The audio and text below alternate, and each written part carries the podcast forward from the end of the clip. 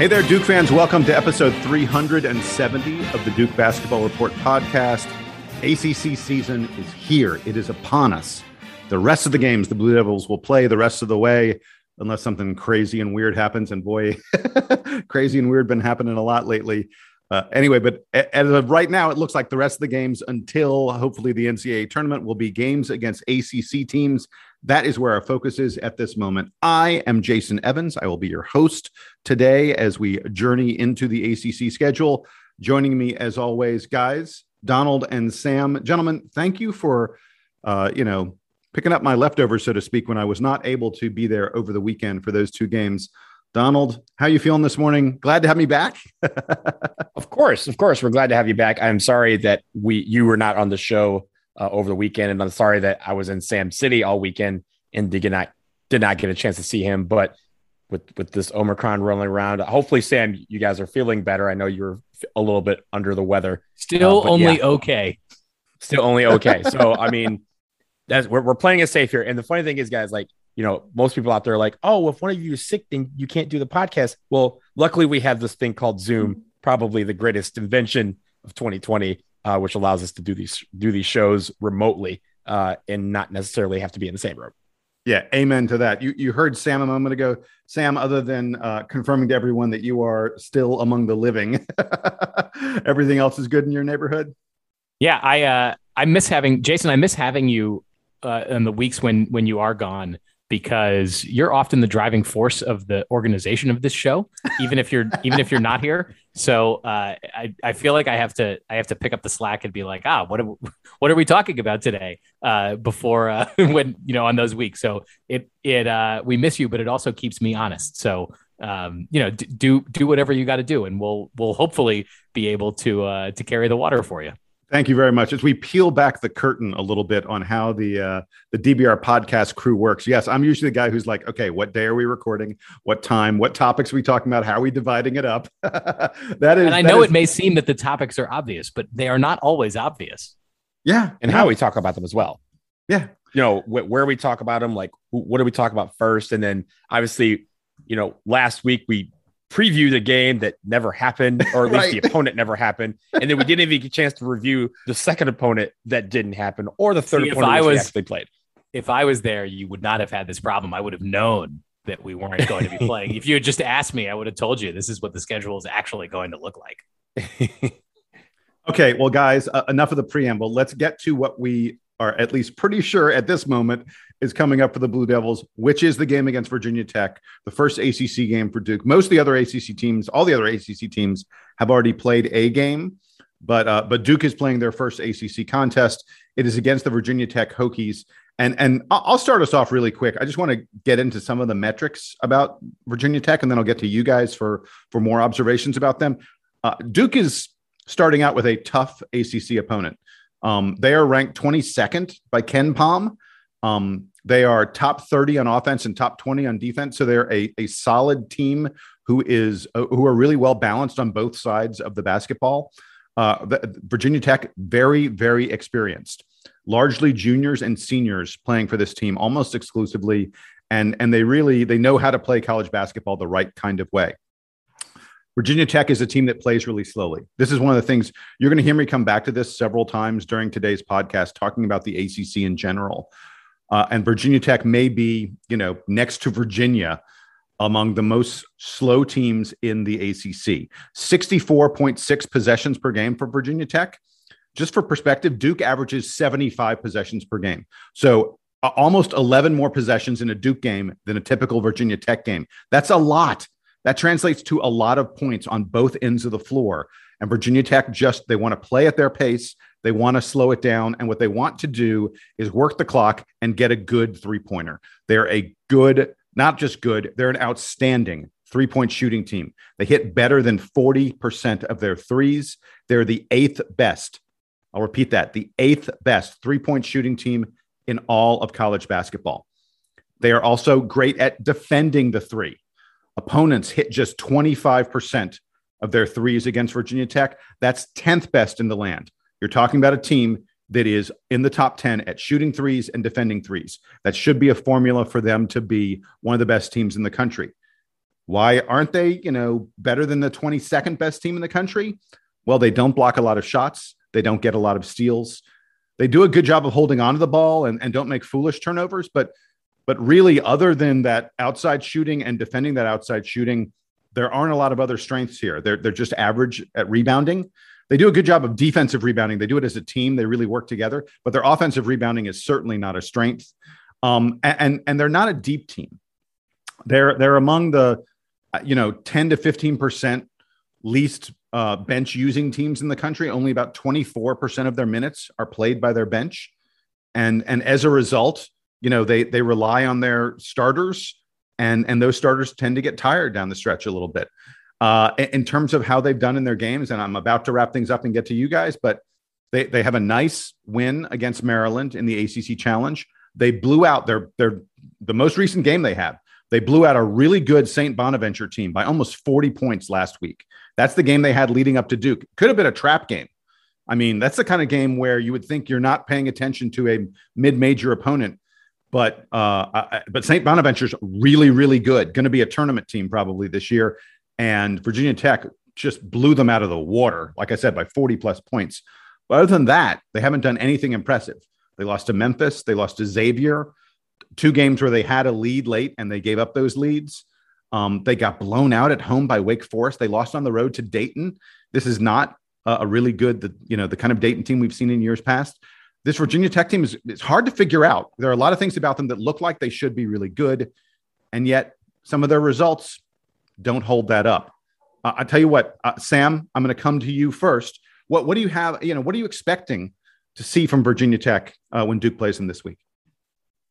I think that the main thing that Virginia Tech brings is experience. If you look up and down their lineup, um, lots of guys that you've heard of, highlighted by Keve Aluma, who was an all ACC player last year. He is almost certainly going to be an all ACC player this year. And this is a, a senior who Duke fans, I'm sure, remember, uh, who kind of does everything. He's a six nine guy. He can rebound, he can shoot, he can defend. He, he's all over the court for Virginia Tech, and he is going to be the focus for for Duke, um, both on offense and on defense. So that's the that's the main guy that Duke fans need to be keeping an eye on is Keve Aluma. Um, another one who Duke fans will remember is Justin Mutts, who's a who's a big rebounder for them, as well as Storm Murphy is one of their um, one of their guards. Both of those guys are also seniors alongside Keve Aluma.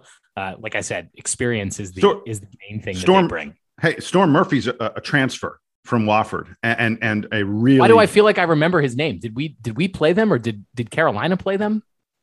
Carolina played. I feel them. like we played him a couple yeah. years ago in yeah, the tournament. I, I feel like I remember this guy. Um, yeah. even if he even if he wasn't on the Virginia Tech roster, everyone's transferring. So so this is this you don't you don't forget a name called Storm Murphy. Yeah, exactly. Maybe it's just because he's called Storm Murphy, but but they're seniors. They're experienced. Um, if he transferred from Wofford, he's got he's got many ACC games under his belt because Duke and UNC and you know all the all the the North Carolina and and adjacent North Carolina teams all seem to play each other. Like if you you know look at the the look at Elon who Duke just played this weekend.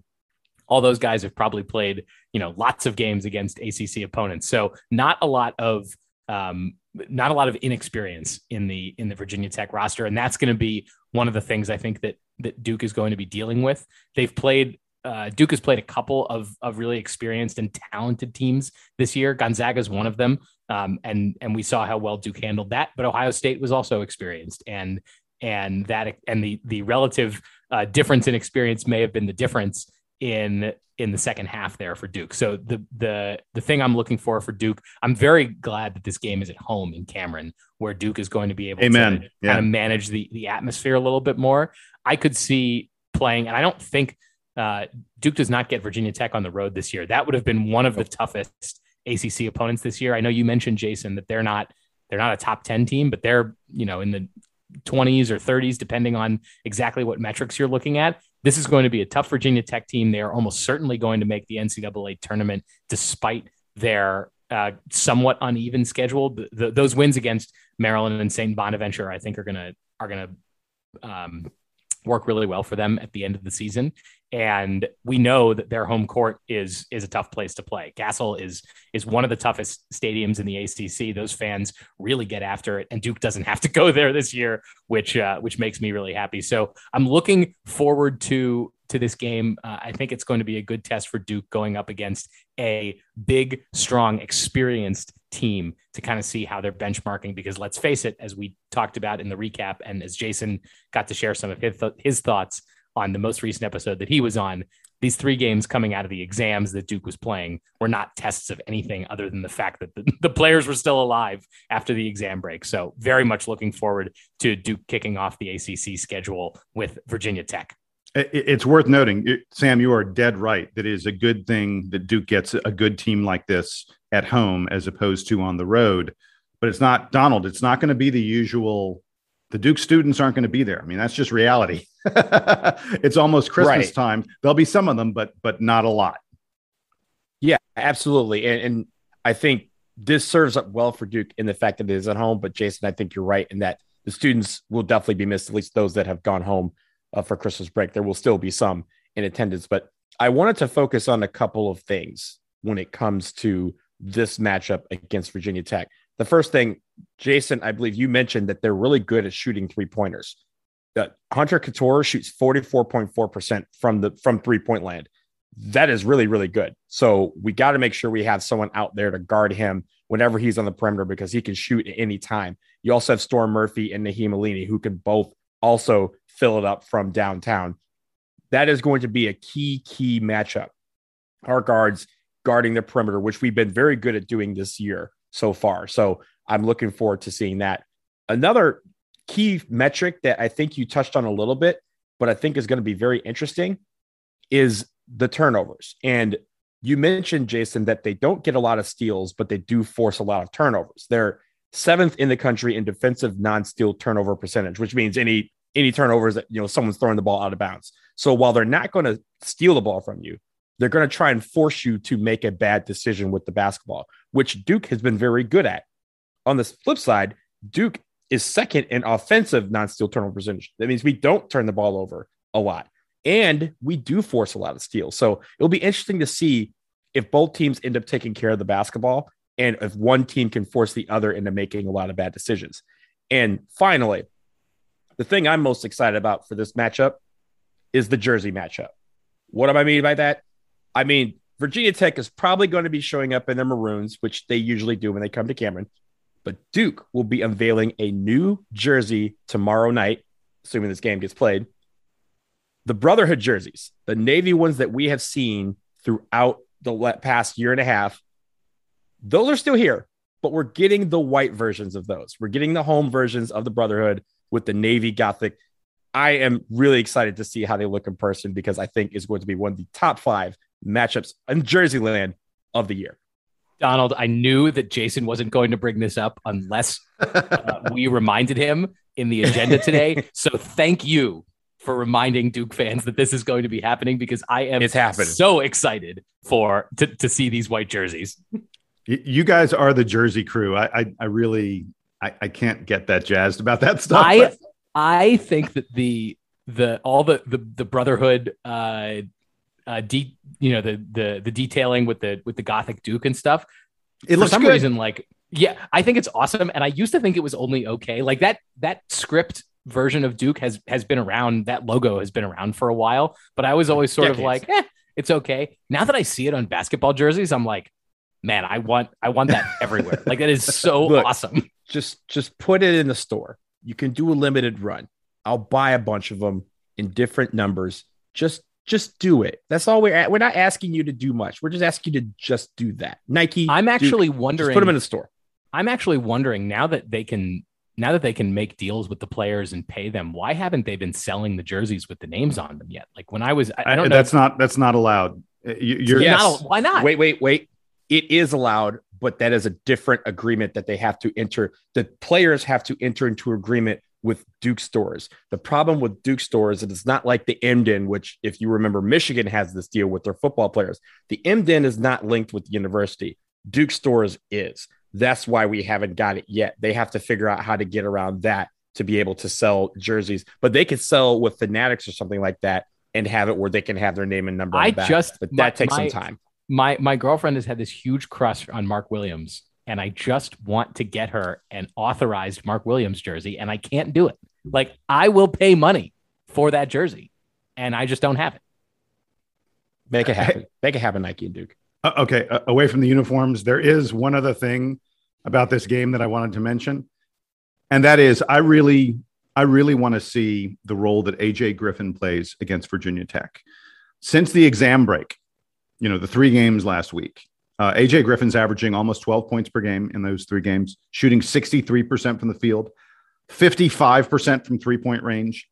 He's grabbing rebounds, he's dishing assists. He has zero turnovers since the exam break in those three games and he's just playing playing a larger role for Duke. And we've been waiting for this all season long to see AJ Griffin emerge and become, uh, you know, a major part of the rotation.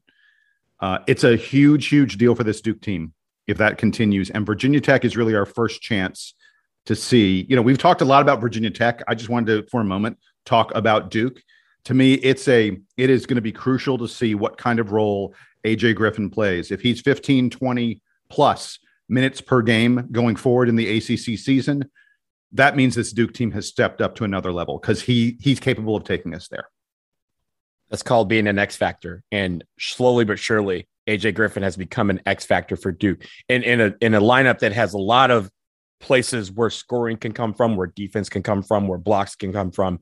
AJ Griffin has been able to provide a little bit of everything when he comes off the bench and sometimes has really stepped it up on the offensive end, especially of late. So uh, that is what we call an X factor. If we can get him into this game early, and I I expect Coach K to get him involved in this game probably from the first TV timeout. If he can, you know, make make it where he scores a couple of points pretty early, that puts a lot of pressure on Virginia Tech, which Jason, as you said, is not deep. It's going to put pressure on their starters to have to score and be involved in this game because if we can pull guys off the bench like like Joey Baker and AJ Griffin and Theo John, we're going to have a really good day against Virginia Tech.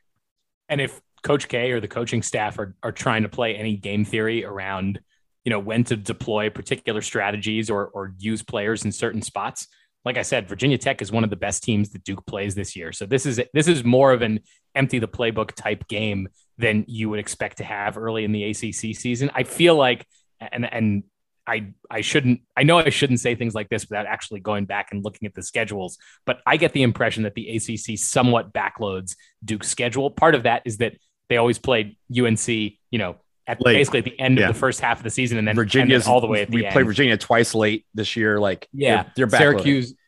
Duke has two games against Syracuse. One of them is late. So I feel like the ACC usually backloads the schedule. That's not the case with this particular game where Duke is getting maybe the second or third best opponent in the ACC uh, right off the bat. And another thing on substitutions, really quick. We don't have a game after this for another week. Uh, we have the Christmas break off. So it'll be interesting to see if guys stay in a little longer or if we play a deeper bench, knowing that we can empty the tank, so to speak, and then have a week's worth of rest before we go on the road to Clemson and then really get into the meat of the ACC schedule. Hey, hey last thing. Um, I got some fun stats for you. Duke is 31 and 10 in ACC openers under Coach K. That's a pretty good record. 75% of your uh, uh, record in ACC openers. And uh, Donald, I just wanted to harken back really quickly. You talked about turnovers against Virginia Tech, how important that will be. Uh, Duke is one of the best ball handling teams in the country. They're third in assist to turnover ratio in the entire nation in all NCAA teams. Duke is third in assist to turnover ratio. We are the seventh best team in the country in terms of having the fewest turnovers per game. Um, we're the ninth best teams in terms of assists per game. Duke has done the right thing in terms of turnovers, hanging on to the ball, putting the ball in the right kind of place. Virginia Tech is the kind of team that's going to try and disrupt that. And, and that's going to be a, a big key factor to this game. So, so that's going to be it for our preview of Virginia Tech, the game coming up on Wednesday. We're going to take a quick break, but when we come back, there are a few other interesting teams in the ACC. And as we embark on ACC season, we're going to do a deep dive, well, maybe a shallow dive at least, on each one of some of the most interesting teams in the rest of the conference. That's coming up just after the break.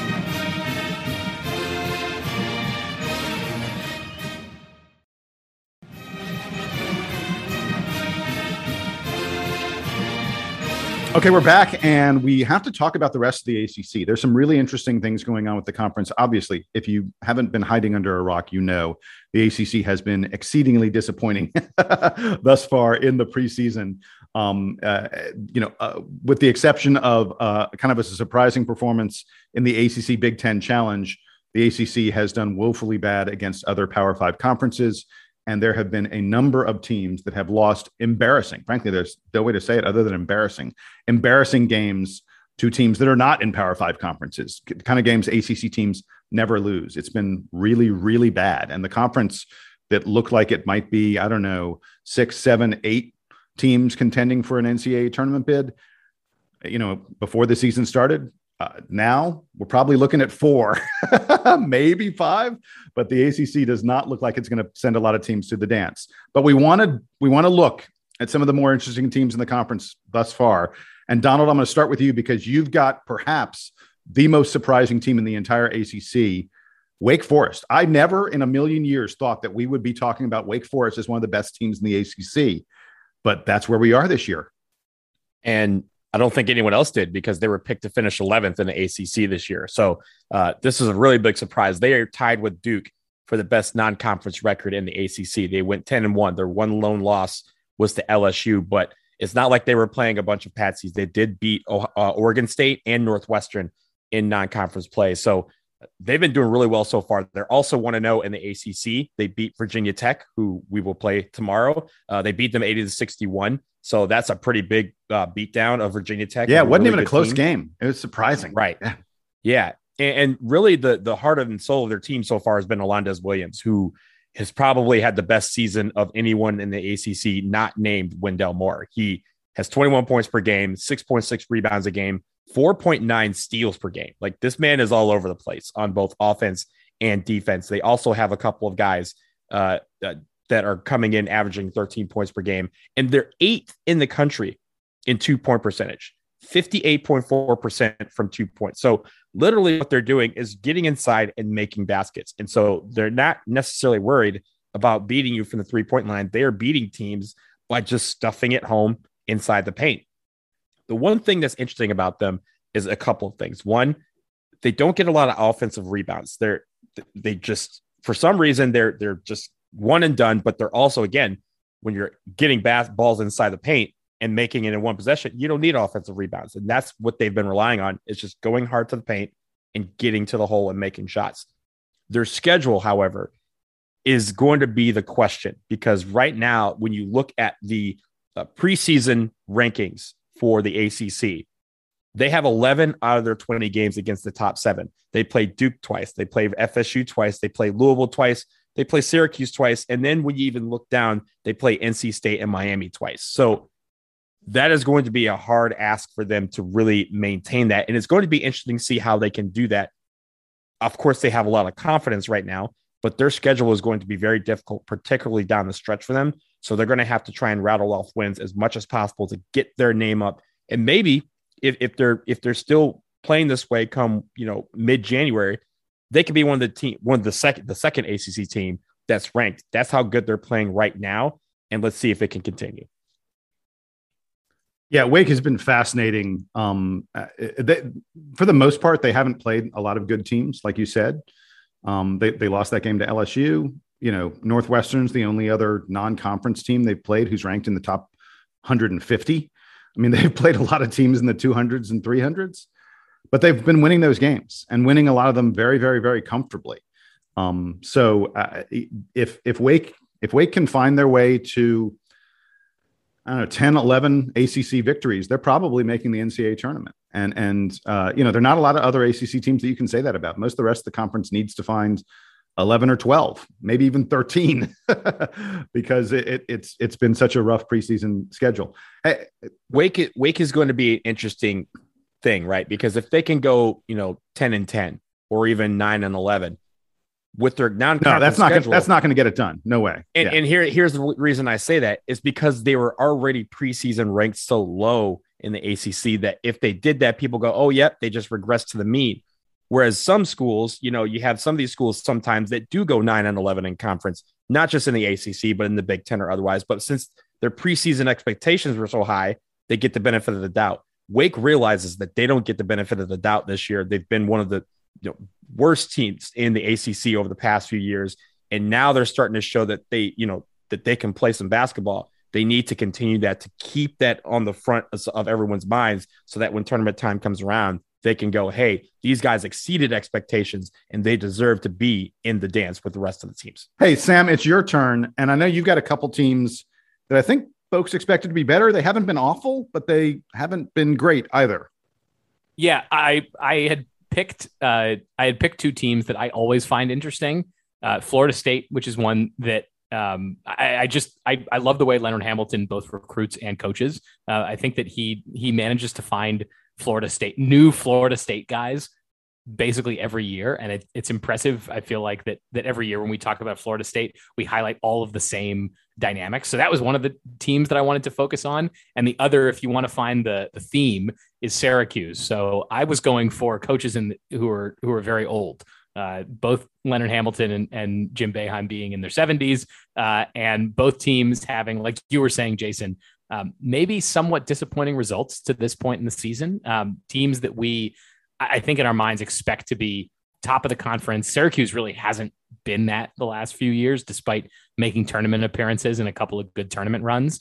But um, both this year struggling a little bit. Uh, another reason that that you would lump them together is that both Florida and Florida State and Syracuse have big losses to uh, rivalry uh, it, losses in rivalry games early in the season. Florida State uh, took a loss at Florida early in the season. Florida is also pretty good. They're ranked 30th in KenPom, where Florida State is 38th, but uh, Florida waxed Florida State 71 to 55 early in the season. That was, other than a, a game against Purdue, which they were certainly going to lose, that was Florida State's only opportunity in the non-conference against a really good opponent. And on top of that, they tack on a loss to South Carolina, who's ranked 104th. So um, really not a strong showing for Florida State in the uh, in, in the non-conference. And they've also got um, a loss to Syracuse here early. So um, Florida State not not really in the position I think we we usually expect from them, um, and also missing a little bit of the talent from last year.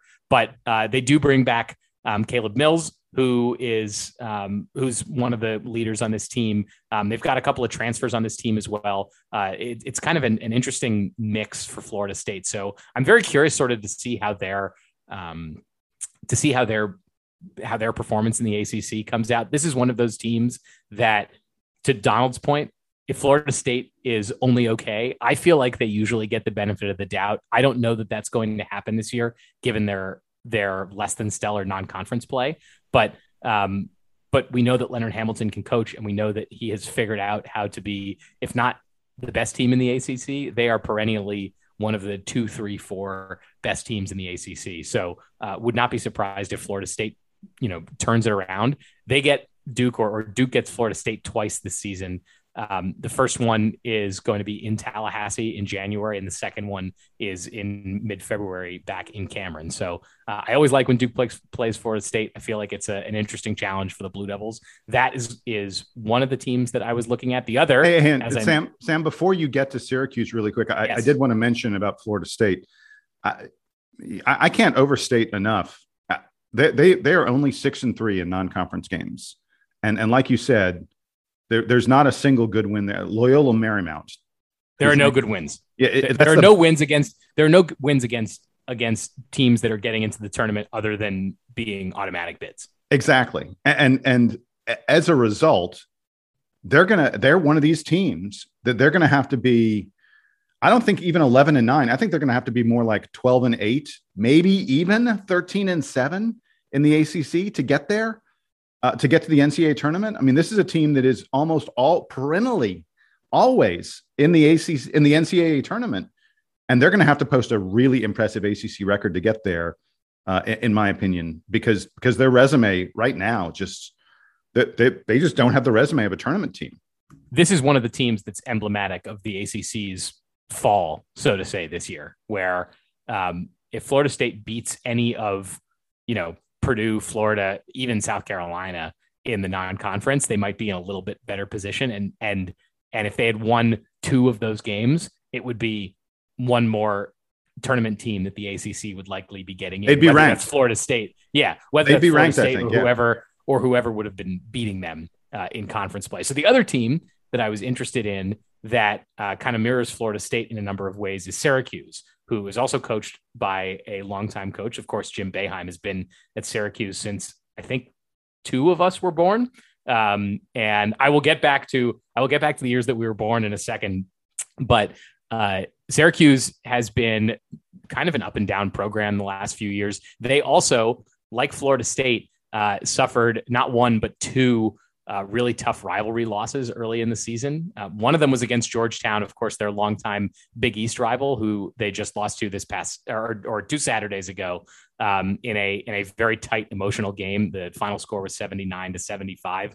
Georgetown, though, is not uh, Patrick Ewing playing center Georgetown. They're Patrick Ewing on the sidelines Georgetown, which uh, it turns out is not as good as as 1980s Georgetown. So that's a tough loss for Syracuse. Um, they've also got losses to, to the very best teams that they've played this year in Auburn and Villanova. But the really devastating one, because it's both a bad loss and it's a rivalry, is that they lost to Colgate early in the season. Uh, Colgate, if you're unfamiliar, if you're not um, if you're not from the Northeast and don't know about all the all the small schools in New York, Colgate is also from upstate New York. Uh, they're not that far from Syracuse, and it turns out they play basically every year. And once upon a time, they used to play like multiple times a year when it was harder for teams to travel. I think I was reading that Syracuse has played Colgate something like 145 times in the history of their men's basketball program. And Colgate hadn't beaten Syracuse since 1962. So, uh, in terms of uh, the last time things happened when when those of us were born, Jason, you are older than that, I believe, right? Just barely. Yeah. No, I'm older. Just barely. That. 1967, uh, my friend. yeah. So, so, so Syracuse hadn't lost to Colgate since before Jason was born. Um, that's a tough one. It was at the Carrier Dome and it was 185. I mean, that's you you can't slice that uh, in a in a positive light. So Syracuse also um, not having a great season. And if you thought it was weird that Jim Boeheim had a son who was the leading scorer on the team, uh, Buddy Boeheim is still at Syracuse, and guess what? He is joined by transfer Jimmy Boeheim, who comes over from Cornell, another school in New York. Uh, Jimmy Boeheim transferred from Cornell and is now playing at Syracuse. And he is also playing huge minutes for the Orange this year. So uh, when Duke plays Syracuse, which they will do twice this season, once in January, end of January, and once at the end of February, it will become very confusing because there will be three Boeheims that people will be talking about. Uh, I find this whole situation extremely messy for Syracuse. One guy who they bring back, who Duke fans will definitely remember, is Joe Girard. He is uh, only a junior. It feels like Joe Girard has been at Syracuse for a very long time. Joe Girard is just a junior, but he uh, is the point guard and uh, is is consistent for them. Syracuse has really struggled on defense this season. That's been um, that's been really tough for them. It's surprising, I guess, because they have veterans and they have a very set defensive system. But for whatever reason, they are not picking up Jim Boeheim's zone defense. They're ranked like in the 120s in KenPom or 160s. Uh, they're 168th in KenPom defense, which is really abnormal for Syracuse. They're very efficient offense. They shoot a lot of threes. They're very good um, shooting team. So it should be an up and down affair when Duke plays them. And I know that we have speculated a little bit about the way that Duke will attack a good zone defense. I got news for you guys. Syracuse, not that good of a zone defense this year. So uh, you may see a, a, very bizarre set of, of Duke Syracuse games this year. I just want to say real quick three Boeheims, including a Jim and a Jimmy. Good luck to all the TV broadcasters out there this season because yeah, they're no going to need they're going to need it with all this confusion. You know, Sam, there's something fascinating about well, two things I wanted to mention about Syracuse really quick. First one is they are last in the country 358th in terms of three pointers allowed per field goal attempt. Like their opponents basically just shoot over that Syracuse zone all day long. More than 50% of the shots taken against Syracuse are, are threes. That's unbelievable. And, and even though like their opponents aren't hitting a huge percentage, they're hitting 34%. But if you take a ton of threes and you hit 34% of them, you're, you're probably that's pretty successful. That's like hitting 50% Volume. of your twos. Yeah. so that's why Syracuse, I think, is struggling on offense. And then the other thing I wanted to mention about them that's really surprising. I, uh, I feel like, tell me guys, if you think I'm wrong, in the past, Jim Boeheim has always had a really easy non-conference schedule. Like he's usually yeah. loading up with a bunch of teams ranked in the 200s and 300s. He doesn't like to play good teams. This year, for some reason, he bit off a really tough non-conference schedule. Like the only truly awful team on their non-conference schedule is Lafayette. Other than that, they played a, they played a ton of top 100 teams, like one, two, three, four, five, six. They played six top 100 teams in a row. And then Georgetown's not even ranked in the top 100, but that's a team you'd expect to be there. They played a lot of really good opponents and they've lost to them for the most part. But I'm just really hey, surprised. Is, Jim Boeheim usually doesn't play it this way. I, I this is he's probably listening. I mean, over the last you know, five or six years, we talk about you know Syracuse being a middle of the pack ACC team, and then he you know complains about oh we should be in the NCAA tournament. People go look, you played you know all the directional mediocre state schools that are in the 300s. We, you're not going to the NCAA tournament, or he finds his way into the bubble, and then you know eventually they play their way into a Final Four or something. But this year he's like, hey, I want to take it out of the committee's hands. They're going to have to look and say they have a really good non-conference schedule. Now they should have won a few of these games, but at least they can. They they won't say, hey, they went 10 and 0 against the 300th best non-conference schedule in the country. They, they struggled against one of the better non-conference schedules they've ever had. Okay, so we're going to move on really quick, and, and it's my turn, and I want to talk about Notre Dame. Uh, Notre Dame is a team that I have been uh, focused on for for a while in in the ACC since the preseason. Guys, I was telling you that I expected them to be a team that would rise up from the middle of the pack and be one of the top tier teams in the ACC. And so I'm here today to tell you that I was probably wrong. Notre Dame is currently five and five, just like Syracuse. Um, that that five and five record does come against a really tough non-conference schedule. They played the 36th toughest schedule in the country um, easily among the most challenging ACC schedules for any team this year. Um, but but the record is still five and five. um, all the losses seem pretty reasonable. They lost to St. Mary's, which is a good team. They lost to Illinois, Indiana, good teams. All those teams are going to go to the tournament. They lost to Texas A&M. You know that's okay, but it's not a bad loss. But they do have one bad loss. They lost to BC in early December and and frankly, BC is just not good this year. They are one of the bottom teams in the ACC, and Notre Dame was absolutely blown out in that game. Now it was at BC. I mean, it's always tough to win a game, an ACC game on the road, but still, uh, that was a game Notre Dame probably needed to win, and and as a result, they they need they're going to need to beat some top tier ACC teams to to improve their resume and and get um get to the big dance. The the only good win they have thus far is they beat Kentucky, and they beat Kentucky pretty soundly, and that's a that's a great victory. There's no question about it. Kentucky has uh, has shown themselves to be a very very solid uh, team this this season, and and for Notre Dame to get that win shows you what they're capable of. But then they have you know all these other games where they just haven't looked like the team that we expected them to be. And the thing, the reason it's really surprising to me is that they're super experienced. Um, uh, they they they really only play seven guys, but six of those guys, six of those seven guys, are juniors or seniors, and several of them are fifth year seniors. Um, this Notre Dame team shouldn't be as inconsistent as they've been this year. And I'll tell you the one really inexplicable thing about Notre Dame. I, I, I never would have guessed this. Prentice Hubb is really struggling. He's their point guard.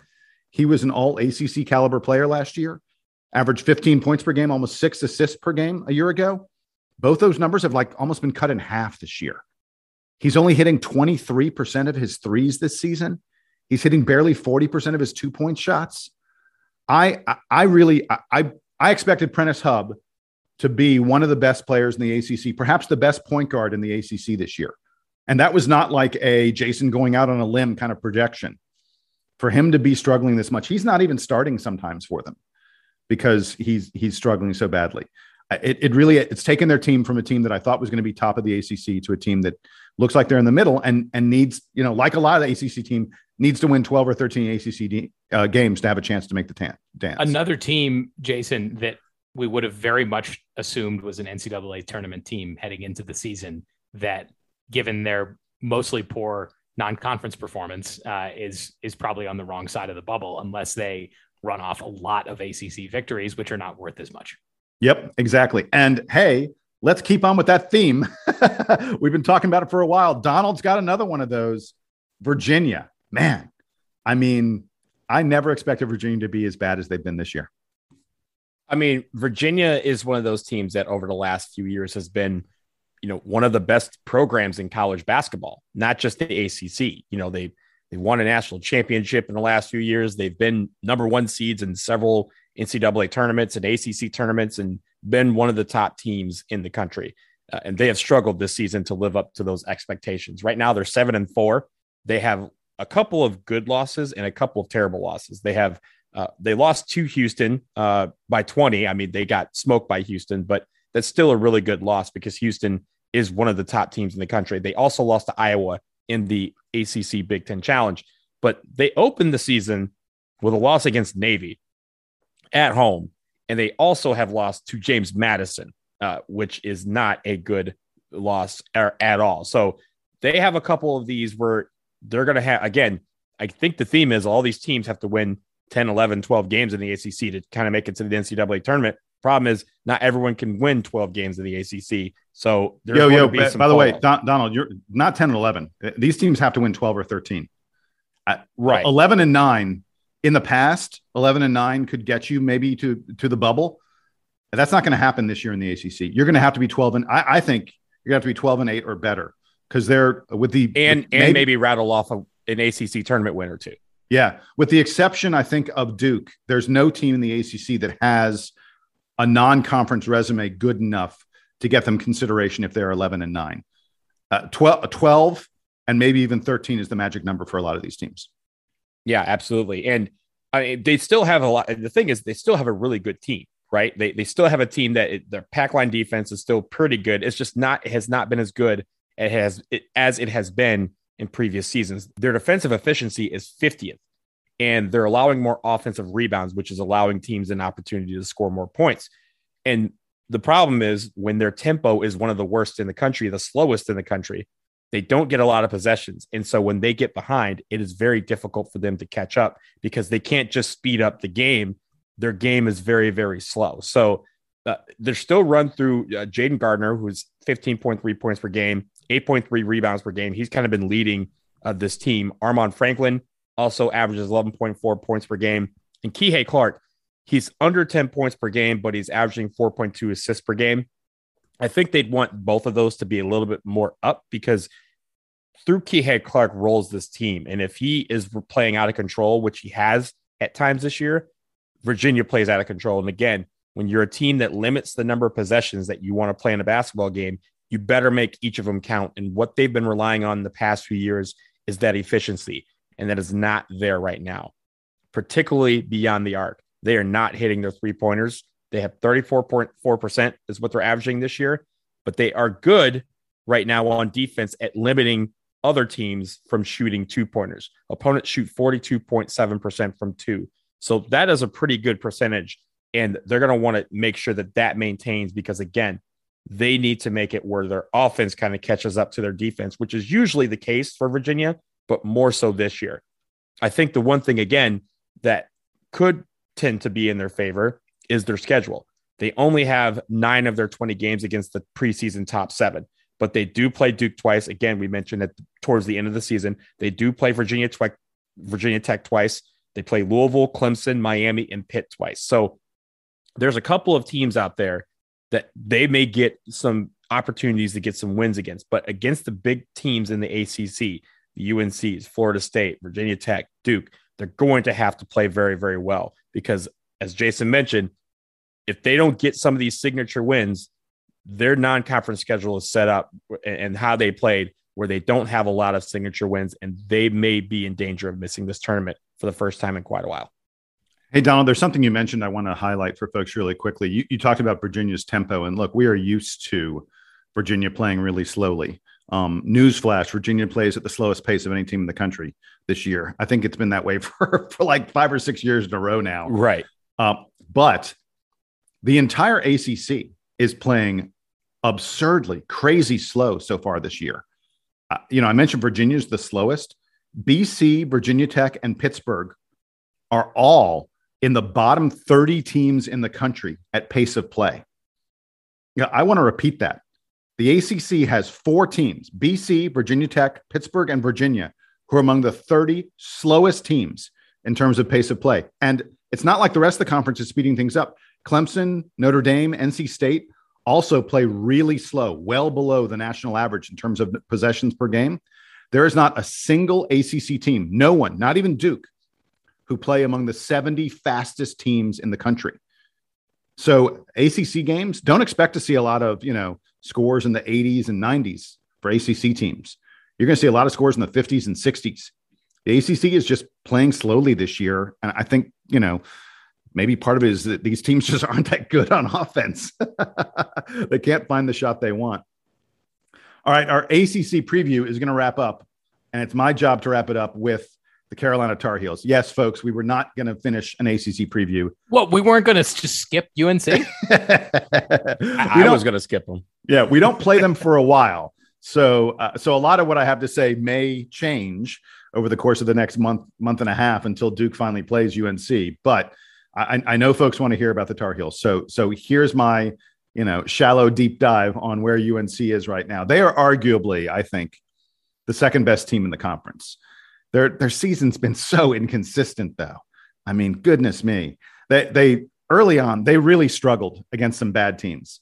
They beat Brown and Charleston, but boy, it, it was close. Those games were very, very competitive games when you would have thought UNC would you know, UNC has a lot more talent than Brown and Charleston, let me tell you. But they struggled against those teams. And when they played good teams, man, Carolina got absolutely gobsmacked. I mean, pounded by Tennessee and Kentucky. Those games were not even remotely competitive. Kentucky, the Kentucky game was over like within 10 minutes. It was crazy. Uh, that game was just, uh, Carolina was destroyed in that contest. They they played somewhat close against Purdue. I mean, they can hang their hat on that for a while. They were playing, they were hanging in there with Purdue, who's a really good team, but that game fell apart late. Um, and I mean, none of those losses are bad losses.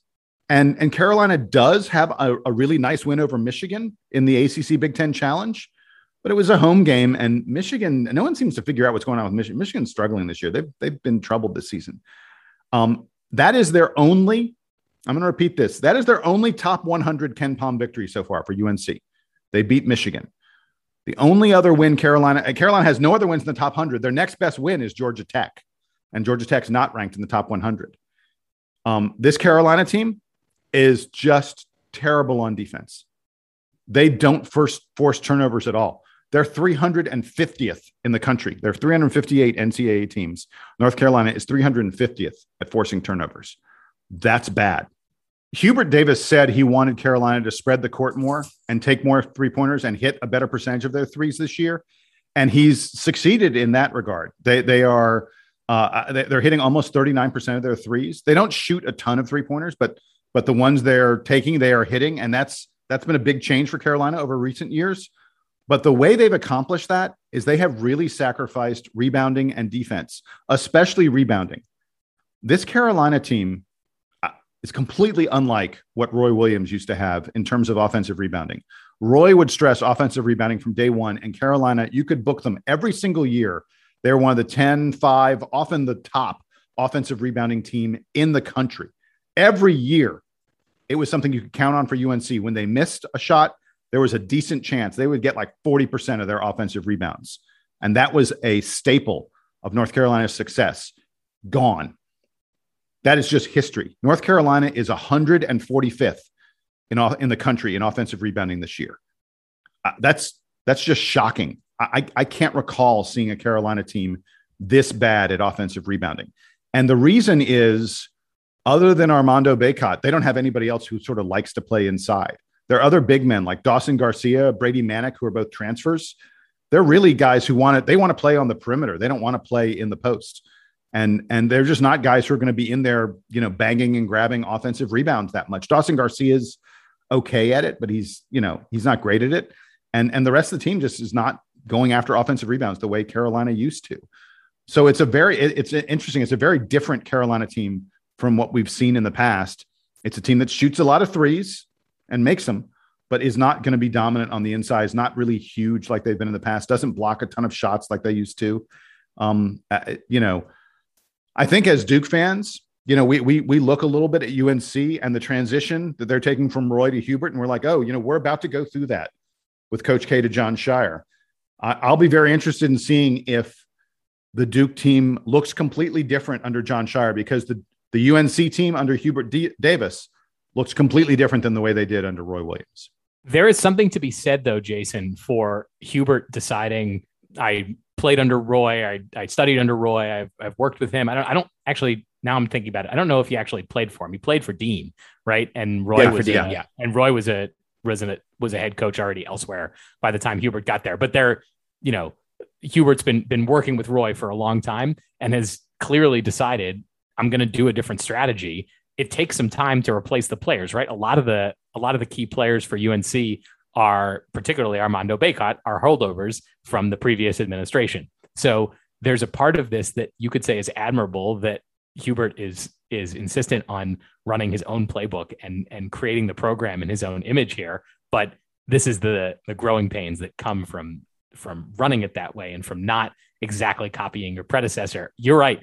The the thing that I think about constantly when I watch Carolina, when I read about Carolina is how is this going to be alike or different from the transition from Coach K to Jon Scheyer? And there is a part of me that hopes that Jon Scheyer does make changes. I don't know what what they would be. I don't have specific like tactical recommendations for him, but I, hope that he puts his own stamp on the program and I hope that he plays a way that that he wants because ultimately he's the head coach. And so it's fascinating to watch Carolina go through this transition. Maybe this is going to be, you know, another down year before Hubert Davis gets all the guys that he needs to run his system, whatever that is, and and makes Carolina top of the ACC or or two or three again. Well, well, uh, uh, it is worth noting, you know, and and the conversation about how Duke transitioned to Scheyer is one that we have been having and will be having for a while. But bringing it back to UNC just really quickly, uh, it, it'll be very interesting to see how the Carolina fan, fan base reacts as they get into the ACC games, and and the possibility, not a strong possibility, but the possibility exists that Carolina will not make the NCAA tournament this year. Their their non conference resume is not strong enough that that they're one of these teams that could only win 10 or 11 games. Like I said, UNC is going to need to be 12 and 8, I think, in the ACC to make the NCAA tournament. And to get a good seed, they're going to need to be around 14 wins, which may be a big ask for a team that is not really good on defense at all. And, and like you said, Jason, their non conference schedule, you said they only had the one uh, top 100 win against Michigan. There are three games that they played on neutral courts. They lost, and they, you know, a couple of them they lost pretty bad. Where does the NCAA tournament play? They play on neutral courts, and I know that's something that's taken into consideration with seeding, but also when they when, when you have them on national TV, which they've been on quite a bit, especially like CBS for some of these games against uh, uh like Kentucky. If they're going to play these games, they need to play well in them, and they didn't. They they showed very very poorly in those particular games. The eye test is a really big part of this thing, and when people say, "Hey, if I can put them on a court against insert random team," will they win? The answer is I don't know, or the answer might be no. And that's why they need to rattle off a few of these big wins, especially 12 wins is not going to do anything if they're not going to beat some of the bigger, the top teams in the ACC. They need to pluck out some of those teams as well to pad their resume and say, hey, look, not only can we play, but we can play with the best in the country. All right, well, that's going to do it here for our uh, preview of the ACC and preview of Virginia Tech. Uh, gentlemen, thank you very much for the deep dive on where the conference is headed this year. Um, not headed in a great place so far. uh, but uh, we're going to be back in just a couple days after Duke has played Virginia Tech. The Blue Devils have that game coming up on Wednesday. And uh, once they played it, we'll be here to tell you all about it. And then it'll be time for a little Merry Christmas break before Duke dives into a, a lot more ACC games. And, and we take the journey with all of you. For Donald and Sam, I am Jason. Thanks for joining us here on episode 370 of the Duke Basketball Report podcast. Like we always say, please like and subscribe. Please send us email, dbrpodcast at gmail.com. We want to hear from all of you. We respond to all those emails and we have great conversations with some of our, our big listeners. It's, it's a lot of fun. We really enjoy uh, engaging with all of you. Uh, again, Donald and Sam and Jason here signing off. Go Duke against Virginia Tech and Duke fans, play us out and take us home.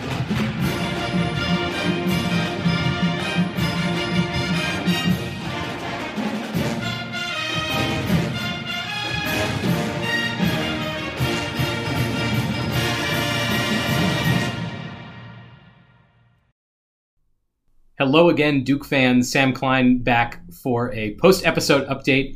We recorded on Tuesday morning before we got to see the video that Jon Scheyer and the team put out uh, doing his uh, upcoming child's gender reveal. So we didn't get to talk about it, but uh, the DBR podcast would like to send a hearty congratulations to Coach Scheyer and to the Scheyer family and to the Duke basketball family for the uh, boy that is upcoming. And on a future episode, we will, I am sure, discuss in depth the question when was the last time Jon Scheyer dunked a basketball unassisted? So we will talk to you again soon. All right, bye.